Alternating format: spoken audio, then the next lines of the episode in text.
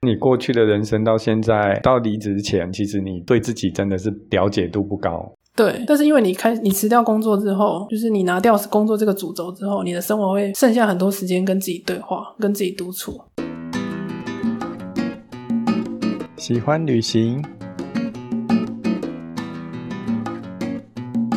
热爱生活，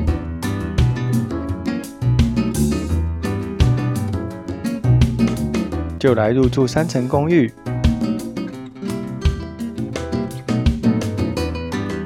带你一起环游世界。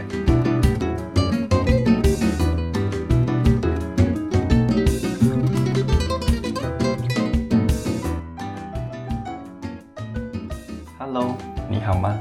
这里是三层公寓，我是 Alice，欢迎收听三层公寓的第十集。听说共生公寓都住着一些很厉害的家伙，其实今天有一点点的令人感伤，因为。今天温迪要离开我们共生公寓了，他要启程继续他的旅程。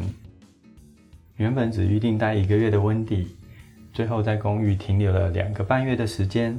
现在他要离开，还真有点不舍。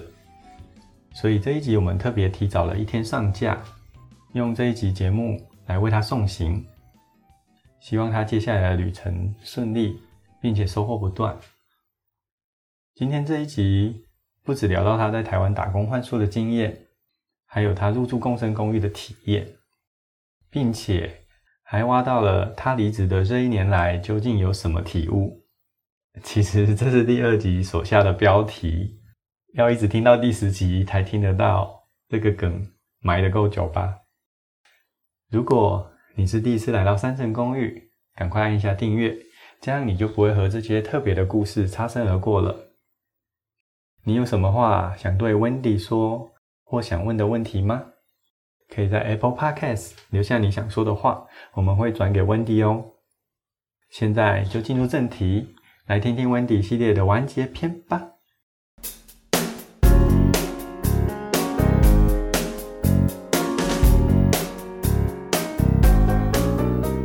有了这些经验以后，你回来台湾，就是怎么会想要开始？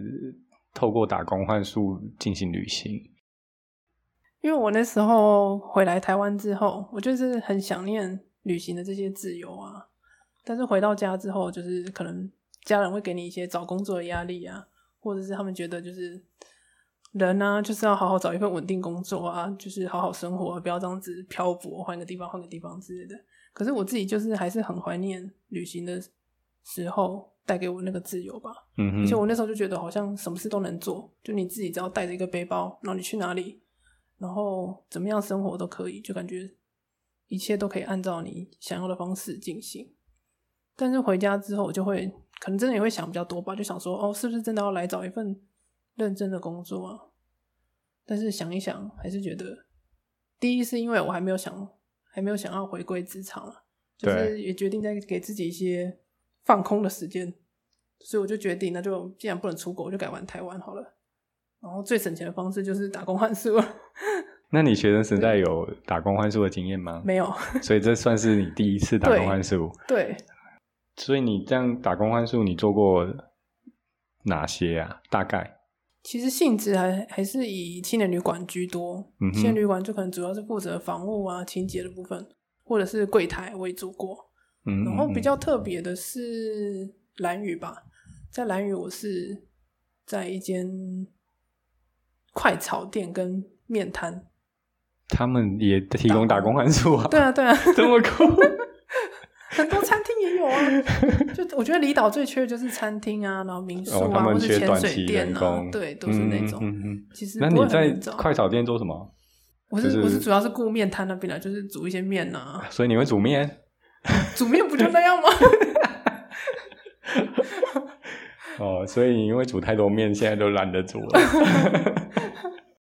不过做房屋跟做餐厅是真的有很大的差别了。嗯，就是餐厅其实很明显辛苦很多，所以房屋相对是轻松的。对，我觉得房屋反而相对是轻松的。打工换宿，你这样总共经历了几个不同的地方啊？你有算过吗？我一开始是去蓝屿。然后蓝屿之后，我就开始往往南往西，所以是兰屿、高雄、台南、嘉义、澎湖，然后一直到现在台中是第六站。哇，这样也是经历了蛮多不一样的幻术经验呢。对，但其实我一开始的蓝雨其实是一个很失败的经验。为什么？蓝雨有什么失败的地方？蓝雨是那个快炒店吗？对，快炒店面摊那个，就是我一开始其实打算去两个月，然后顺便学潜水这样。但是因为因为他的那个工作环境，可能没有办法提供你很多就是自自。自己的空间跟时间，然后因为那边的氛围又是就是，比如说大家一下班就可能一起揪一揪，就一起出去玩，晚上可能没事做也会揪去喝酒，然后喝到很晚了，隔天早上再起来上班这样。那对我来说就有点社交的密度有点太高，因为我是一个很需要对自己独处时间的人。但是就我一开始有跟他们沟通过，但是他们他们其实也有了解我是需要就是独处时间多一点的人，但是中间的相处我就可能会还是会觉得。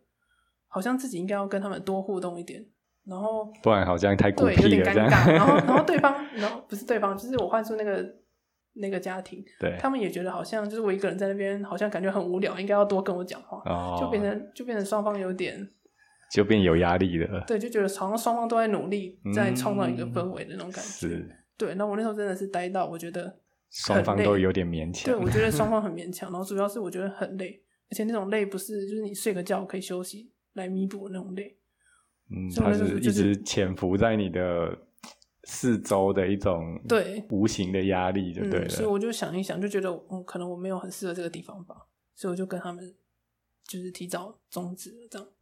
所以我就从本来两个月缩短到只有一个多礼拜，一个多礼拜，对，缩超短的。那你就立刻离开蓝屿了，是吗？对我那时候就是跟他们谈完之后，我就选了一个有船票的时间，我就说好，我那个时间要回台东，就这样。那我就走了，这也算是一个蛮特别的经验啊，因为因为有时候就是啊，民宿主人或者什么的比较好客，对你可能需要更多自己的时间一点。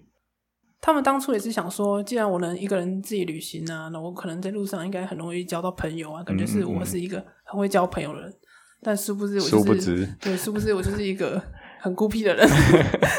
其实我发现有两种自己旅行的人，有两种，一种就是你刚刚说的是是很容易交朋友的，对。但有一种就是他很享受自己一个人的时光，才选择自己旅行啊。我觉得 这是有原因的，他就是不想跟别人太太多的那个 social 这样子。哦，所以其实我第一次幻术结束的时候，那时候其实觉得挫折感蛮强的。我就想说，怎么就是连那个两个礼拜，哎，不是两个月的幻术我都。撑不下去，而且我撑着，我撑了一个礼拜，我就走就不行，就走了，就觉得太早放弃。我那时候就自己心里有一个过不去的坎，就觉得说，因为你毕竟以后可能职场上你还是会遇到类似的问题啊，你要跟同事相处啊，跟上司啊，跟谁相处之类的。然后我就一直纠结这个问题，纠结很久。然后我那时候刚好玩到垦丁吧，就我在垦丁待了一个礼拜，就单纯放空。然后我就一直纠结这件事，就觉得。自己到底为什么撑不下去？对，然后我也一直在犹豫说要不要找下一份幻术，因为我又很怕同样的事情重演。嗯哼，对，因为会会需要幻术的大部分都是服务业啊，就你一定要面对客人或什么之类的，就是这方面的需求，这方面的需求蛮蛮大的，所以我可能找的幻术也是需要这种特质，或者是我需要表现出这样的能力，所以我那时候在犹豫要不要找第二个幻术的时候，就纠结了超久的。所以后来你还是想说再试一次是吗？不是，后来就是想说，我都我都跟我爸说我要去蓝屿两个月，结果还不到两个礼拜我就回去，这样太丢脸了。我那时候就想说不行，我要撑久一点，所以我就开始物色新的幻术。然后刚好这个的它标榜的那个幻术时间很短，大概一天工作三个小时吧。嗯哼，我想说那再勉强就三个小时，我撑过去就好了，应该没什么问题，所以我就去了。是青年旅馆吗？对，是青年旅馆。然后就是。这一间就是跟我在蓝屿那个待的完全不一样，它算是工作很轻松，然后同事也很好相处，然后因为他还有其他小帮手，你也可以认识一些小帮手啊，认识住客啊，然后反正就是整体气氛很好，然后你也不需要过多的社交，就是因为他工作时间就是真的只有那三个小时，然后其他时间你就可以自己决定要不要跟住客互动啊，就可以飘走，对对，不然你也可以自己跑出去玩，你也可以自己在房间睡觉之类的都可以，所以那时候其实。我我那时候做了两周，我就我的幻术是是以两周为一个单位，是对我那时候就做了两周我就走，然后走了那时候其实是超级舍不得的，就跟我蓝雨离开的那个心情差完全不一样。对，那还好你有在做这一次的尝试，因为我知道的幻术通常是像你第二次这种这一种，嗯，因为第一次那种其实是比较少的。可是第一次那种其实也见仁见智，因为我同期也有小帮手，他就处的很自在，他就对他就过得很好。因为可能都吃老板的啊，然后老板就嗯对只请他吃东西，他也觉得很开心，这样对，所以有了这两次经经验，我就觉得就是找适合的幻术地点这件事情很重要。很重要。对，其实嗯幻术没有所谓的好坏，只有适不适合自己而已。其实他就是未来在职场选工作也是嗯类似的经验啊，因为有各种不一样的需求，他才会开出幻术的条件嘛。对，对，那找自己可以胜任的工作，或者比较轻松愉快的工作是蛮重要的。对，所以我那时候，我后来只要看到那个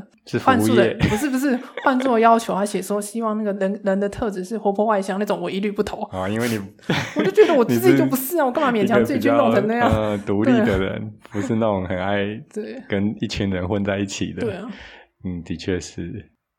等于说打工换宿的经验，让你更了解了自己，一点算是 我找自己的过程一个很棒很大的帮助，不错不错。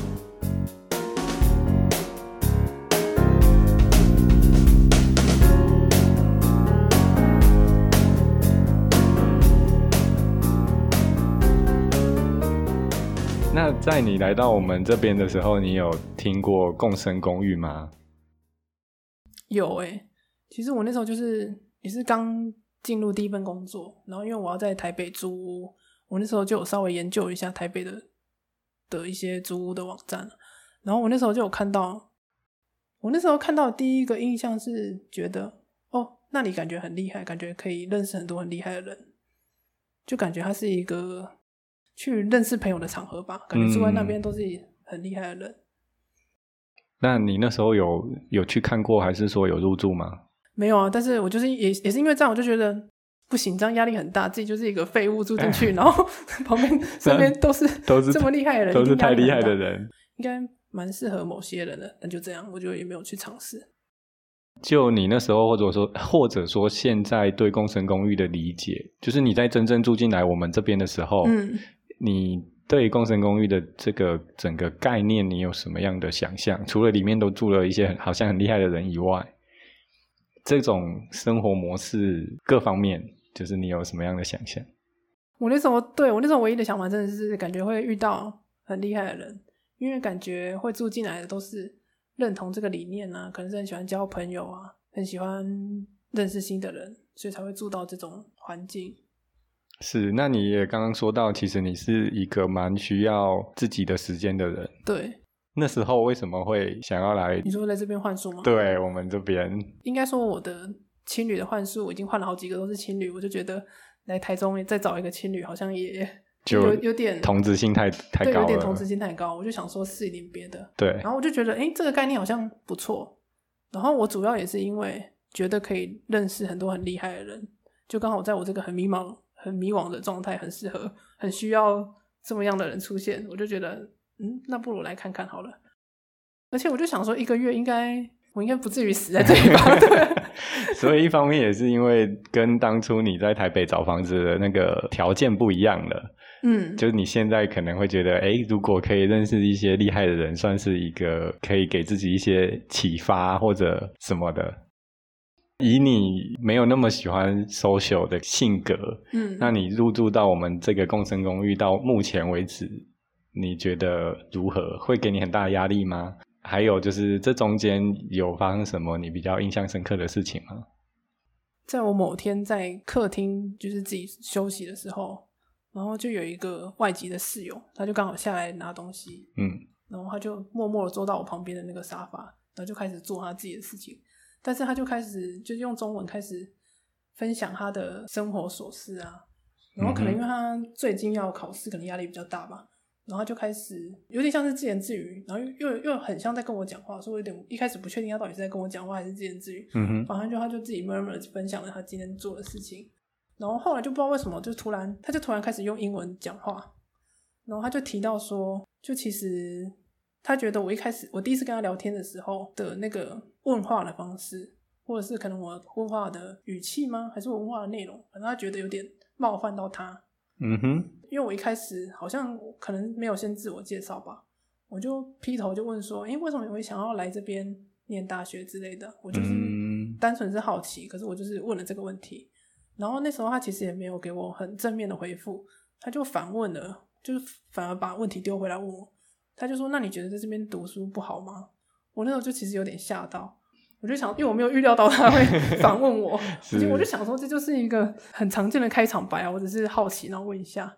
对，然后后来他就有很老实的跟我说，他就说他其实很没有很喜欢就是被问这些问题，他觉得有点可能侵犯到隐私啊，或是他没有很想要分享这方面的事情。他没有，他就是跟我讲说：“哦，我没有很喜欢讲自己的事情。”我可以问你问题吗？就是反而这样子把问题丢回来给我。然后我那时候就算是意识到，就是自己可能在跟别人相处时不会太顾虑到对方的感受。然后，因为他有跟我讲说，他觉得他这个这个是很多台湾人都会有的问题，就是我们可能觉得是一种关心，但是对他来讲可能是一种隐私的触犯。对，所以我觉得在就是拿捏跟。朋友 social 或者是隐私的这两之间的界限要稍微小心一点。可是我也是因为就是看他露宿在这边，我感觉他也好像也是，就是可能不是二十四小时都很喜欢跟大家 social 那种个性。可是我就问他说：“那你喜欢这个环境吗？因为如果你不喜欢常常被问问题的话，就是万一这边有新的入住住客住进来，就可能需要自我介绍一下之类的，那会不会就是让你不喜欢这边的环境？”然后他的他给我的答案其实反而是正面的。就我那时候去，我就开始思考这件事情。他怎么回答你？他就说，因为他喜欢这边的环境。我说的是地点啊，因为附近刚好是就是一个蛮异异文空间的地方，所以他是喜欢这个地点。然后这种住宿模式，他也觉得蛮喜欢的，因为可以认识不同地方的人。嗯哼。可是我有发现，就是他的作息，就是还是按照他自己的规律。就比如说，他可能十点一到，他就会上床，然后关上他的帘子。他就会说：“哦，我要休息了。”嗯，然后我后，所以我后来发现，就是环境倒是一个其次，其实生活的主要的掌握权还是你在你自己的身上。就你可以决定你什么时候要跟人家 social，什么时候要去享受自己的时间。对我觉得那个划分权其实还是在自己手上。所以，就算入住这个公寓，目前为止，我也觉得虽然有点压力啊，那个压力压力也是来自于就是这边很多厉害的人，对，对。然后，另外另外一方面也都是，可能大家在聊天的时候，你也会想说，就是自己是不是要去多参加一点，多参加。而且毕竟刚来，想说想是不是要融入大家，多跟大家认识一下。可是就像我刚刚说的，我觉得这就是看自己吧。你自己觉得 OK，你就去做；如果不 OK 的话，你就做自己的方式，应该也没什么问题。这个是一个蛮有趣的经验，因为其实做共生公寓，嗯，在 social 上，呃，跟你之前在青旅。其实是不太一样的，因为青旅住的人都住很短，嗯，但这边的人都住比较久，那所以在 social 这一块啊，其实可以不用那么刻意的想要去融入大家，嗯，其实就是按你喜欢的方式，对，对我觉得这其实是一种学习，嗯，那这种学习其实也是在认识这么多外国人跟台湾人之后，发现现在很多台湾比较年轻一代。渐渐在失去的能力，因为就是现在大家都是，甚至朋友聚会、同学聚会，都是一人拿着一个手机。然后我也遇过很多年轻人，宁愿传讯息也死不打电话。嗯，对我有一些啊朋友是开店的老板，他们请一些员工或工读生，他们很生气的一件事情就是，他们竟然传简讯来辞职。这个太夸张了。就是。这个可能就是现代年轻一代遇到的一个新的问题，大家太太习惯透过赖、透过文字讯息传达事情，那失去了人与人面对面的互动的拿捏。嗯，那其实那个互动没有那么难。对，你刚刚的观察其实也很好，就是说啊，面对别人的隐私，甚至他因为是不同国家、不同文化的人，那有时候我们习以为常的对话。在对方看起来是一个很具有很大压力的一个过度关心，对对，这个算是台湾台湾人的一个小通病。我们对外国人太好了。其实他们不希望那么被注目，他们也是觉得。不是每个人都那么喜欢被注目、被过度关心。对，这个其实也是入住工程公寓，我觉得有趣的地方啦。因为你如果没有住进来，你可能永远不知道哦，原来这个国家人不喜欢这样被对待。对我也是真的住进来，然后就是跟他谈过话之后。我也才发现，我我自己原来一开始的问话会是什么模式。可能我们台湾台湾朋友就比较习惯你的模式，也不会觉得怎么样。对，嗯，但是可能外国朋友就会直接跟你讲出他不喜欢这样子。对，我真的很开心，他有就是亲口告诉我这件事情，不然我可能一直都不会发现吧。后来就是聊天上有比较好了吗？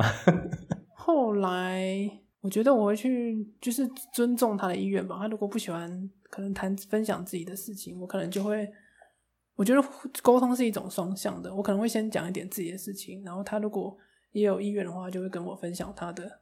就像后他后来也有问我一些像是打工换宿的经验，那时候我们就聊得也还可以，还不错。嗯嗯嗯，恭喜你获得新技能。这些互动就是我们在做共生公寓的时候一直想要塑造的一个环境，因为就是我们。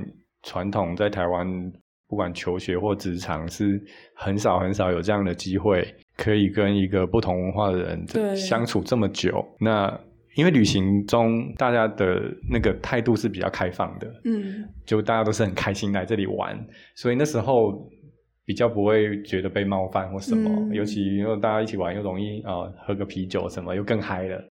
生活的时候其实是另外一回事，嗯，然后尤其是某些国家，他们的呃文化上真的是很注重个人隐私。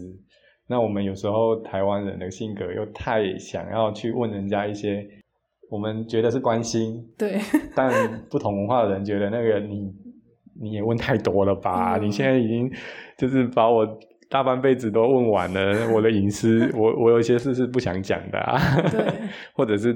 有些话题被问反了，那这个也要分享一点跟外国人相处的小技巧，就是因为在台湾，外国人很容易被问同样问题，可能问八百遍。对，你觉得他可能是也是回答这个问题回答到反了。对对，所以在跟他们交流的时候，可能要有一点创意。你问一些可能别人不会问的问题，他会比较乐意回答你。这个是一个比较有趣的点。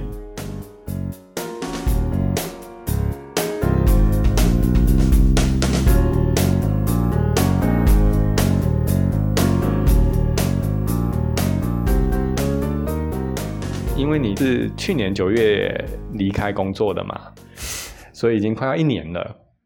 那你觉得这样流浪了一年，在国外还有在台湾，你觉得自己有什么改变吗？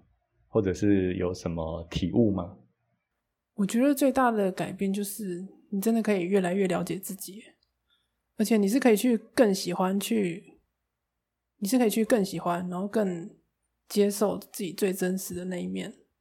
我觉得这一点是我意想不到的改变，也就是你过去的人生到现在到离职前，其实你对自己真的是了解度不高。对，但是因为你开你辞掉工作之后，就是你拿掉工作这个主轴之后，你的生活会剩下很多时间跟自己对话，跟自己独处。嗯哼，你会觉得心情的起伏是可能大起大落。你可能今天就觉得自己可以做很多事情啊，觉得很有。冲劲，但是隔一天可能又会觉得说，就是不知道自己在干嘛，很废的。对，感觉自己就不知道你到底为什么要出来，然后再为什么要做这件事情，到底要去哪里，要往哪里去，就会开始很多的疑问，就会在这种高低起伏中一直度过。然后你就要一直问自己很多问题，然后但是因为这些问题也只能自己去解答，嗯哼，所以你就要就是自己多去承受，自己去抢，自己去化解吧。也就是之前因为学校在求学，就是应付学业，然后工作就应付工作。其实你没有想过，你的时间有大一大半都是为了别人或别的事在付出。对，就你没有这样的经验，就是一整年的时间全部给你自己用。对，所以这是第一次。嗯。然后像我刚刚提到打工换数，也就是因为我尝试了各个打工换数的地方啊，打工换数的类型。或是打工换宿的城市，都是都是在帮助我，就是认识自己。嗯，你可以知道你自己喜欢什么，或自己不喜欢什么，或是怎么样的打工换宿适合自己，都是在这个过程中慢慢摸索出来的。那你现在对自己想要追求的目标或东西，稍微比较有一个轮廓了吗？你问话问的好委婉哦，你问轮廓、蓝图。对，其实我现在也是，还是没有一个很明确的计划，但是我很想要，就是至少要，我不管无论如何，我都要好好记录我自己的生活。嗯哼，对，因为我觉得这个是你后来后来回头看，你是会慢慢的看见自己的成长的。所以不管你在做什么事，我觉得有在记录自己的生活这一点很重要。记录生活是指哪样的方式？哦，就比如说我有那个，我有我自己佛系经营的 IG 跟那个部落格，对我就会部落格更新的比较比较少，就是我可能真的很有很有灵感，然后很有时间，或是不知道在干嘛的时候，我就会写一篇部落格长文。然后如果没有平常的话，我都是用 IG 自记录自己的生活。那你有给自己一个说我要多久至少要更新一一篇 IG 吗？其实最一开始本来是想说每天呢，可是 你也不可能每天都有那么多事情可以分享啊。其实有哎，就是因为你可能都觉得要很有意义才要分享出去。对我真的是真的要灵感我才会会发了，我也不是就是硬要硬要挤出东西来。节目已经快到尾声了，有什么想要对收听观众、收听这个节目的观众传达的心情，或者是什么体悟吗？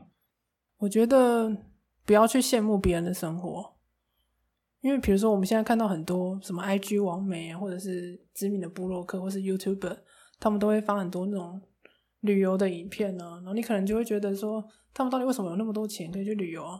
可是，当你真正踏上那条路，你就会发现，其实旅游没有那么花钱，然后生活其实也没有那么难，其实找工作也不难。嗯哼，对，就是活下去不是这么难的一件事情。贫民窟他们这样的活下去的，对啊，对，所以我觉得不要去羡慕别人的生活，因为其实你自己也做得到，只是你愿不愿意去付那个代价，愿不愿意去承担那个风险 而已。是，对。然后，如果遇到什么生活中遇到迷惘的时候，欢迎来入住 Crossover 跨界工程公寓。其实我们本来定位就是希望，如果因为这边聚集了一群跟社会上比较不一样的人，本来我们的想法就是，如果你人生遇到迷惘，或者是单纯想放空一阵子。你真的可以就住进来，因为它跟青旅不一样的地方，就是青旅大家就是很欢乐的在玩，对，然后两三天就换一批人，但这边真的是有一群可能来自四面八方，而且真的有时候会出现一些真的很厉害的人。那在透过跟他们交流的时候，有时候真的只要一个想法，可能会改变你的。一辈子的路线，嗯，这也是我们会想要做共生公寓的一个很大的起心动念。从 Wendy 的求学到求职的过程，其实他就是一个我认识的台湾的很一般的大学生，就是学生的前半辈子大概就是这样过的。我们的资讯跟呃价值观太单一了，对，然后通常都是照着父母的期待在选择。在这个过程中，有时候我们真的都没有想过自己想要什么或者梦想是什么，就只是一天过一天，然后一个阶段过一个阶段。对啊，高中就考一个好大学啊，大学毕业就找一个稳定的工作。当有一些迷惘的时候，其实就是我觉得温迪做了一个很有价值的一件事情，就是跨出自己的舒适圈，把自己丢到不熟悉的地方，看看自己到底会怎样，然后。对吧？对啊，失败顶多像蓝宇那样，就提早回来就好。提早，提早，对啊，也没什么大不了的。其实没什么大不了的。对，所以欢迎入住我们共生公寓，会有你意想不到的收获。所以今天非常谢谢温迪来我们的节目跟大家做分享。三层公寓是由 Crossover 跨界共生公寓所建立的 Podcast 频道。你可以在 Apple Podcast、Google 播客、Spotify 以及 First Story 平台上收听到我们的频道内容。Crossover 跨界共生公寓位于台中市，目前有两间公寓：西区中情以及南区中校。今天我们访问的特别来宾 Wendy 是我们西区中情三一零号床的室友。这里是三层公寓，我是你的公寓 Host Alice。我们下期再见。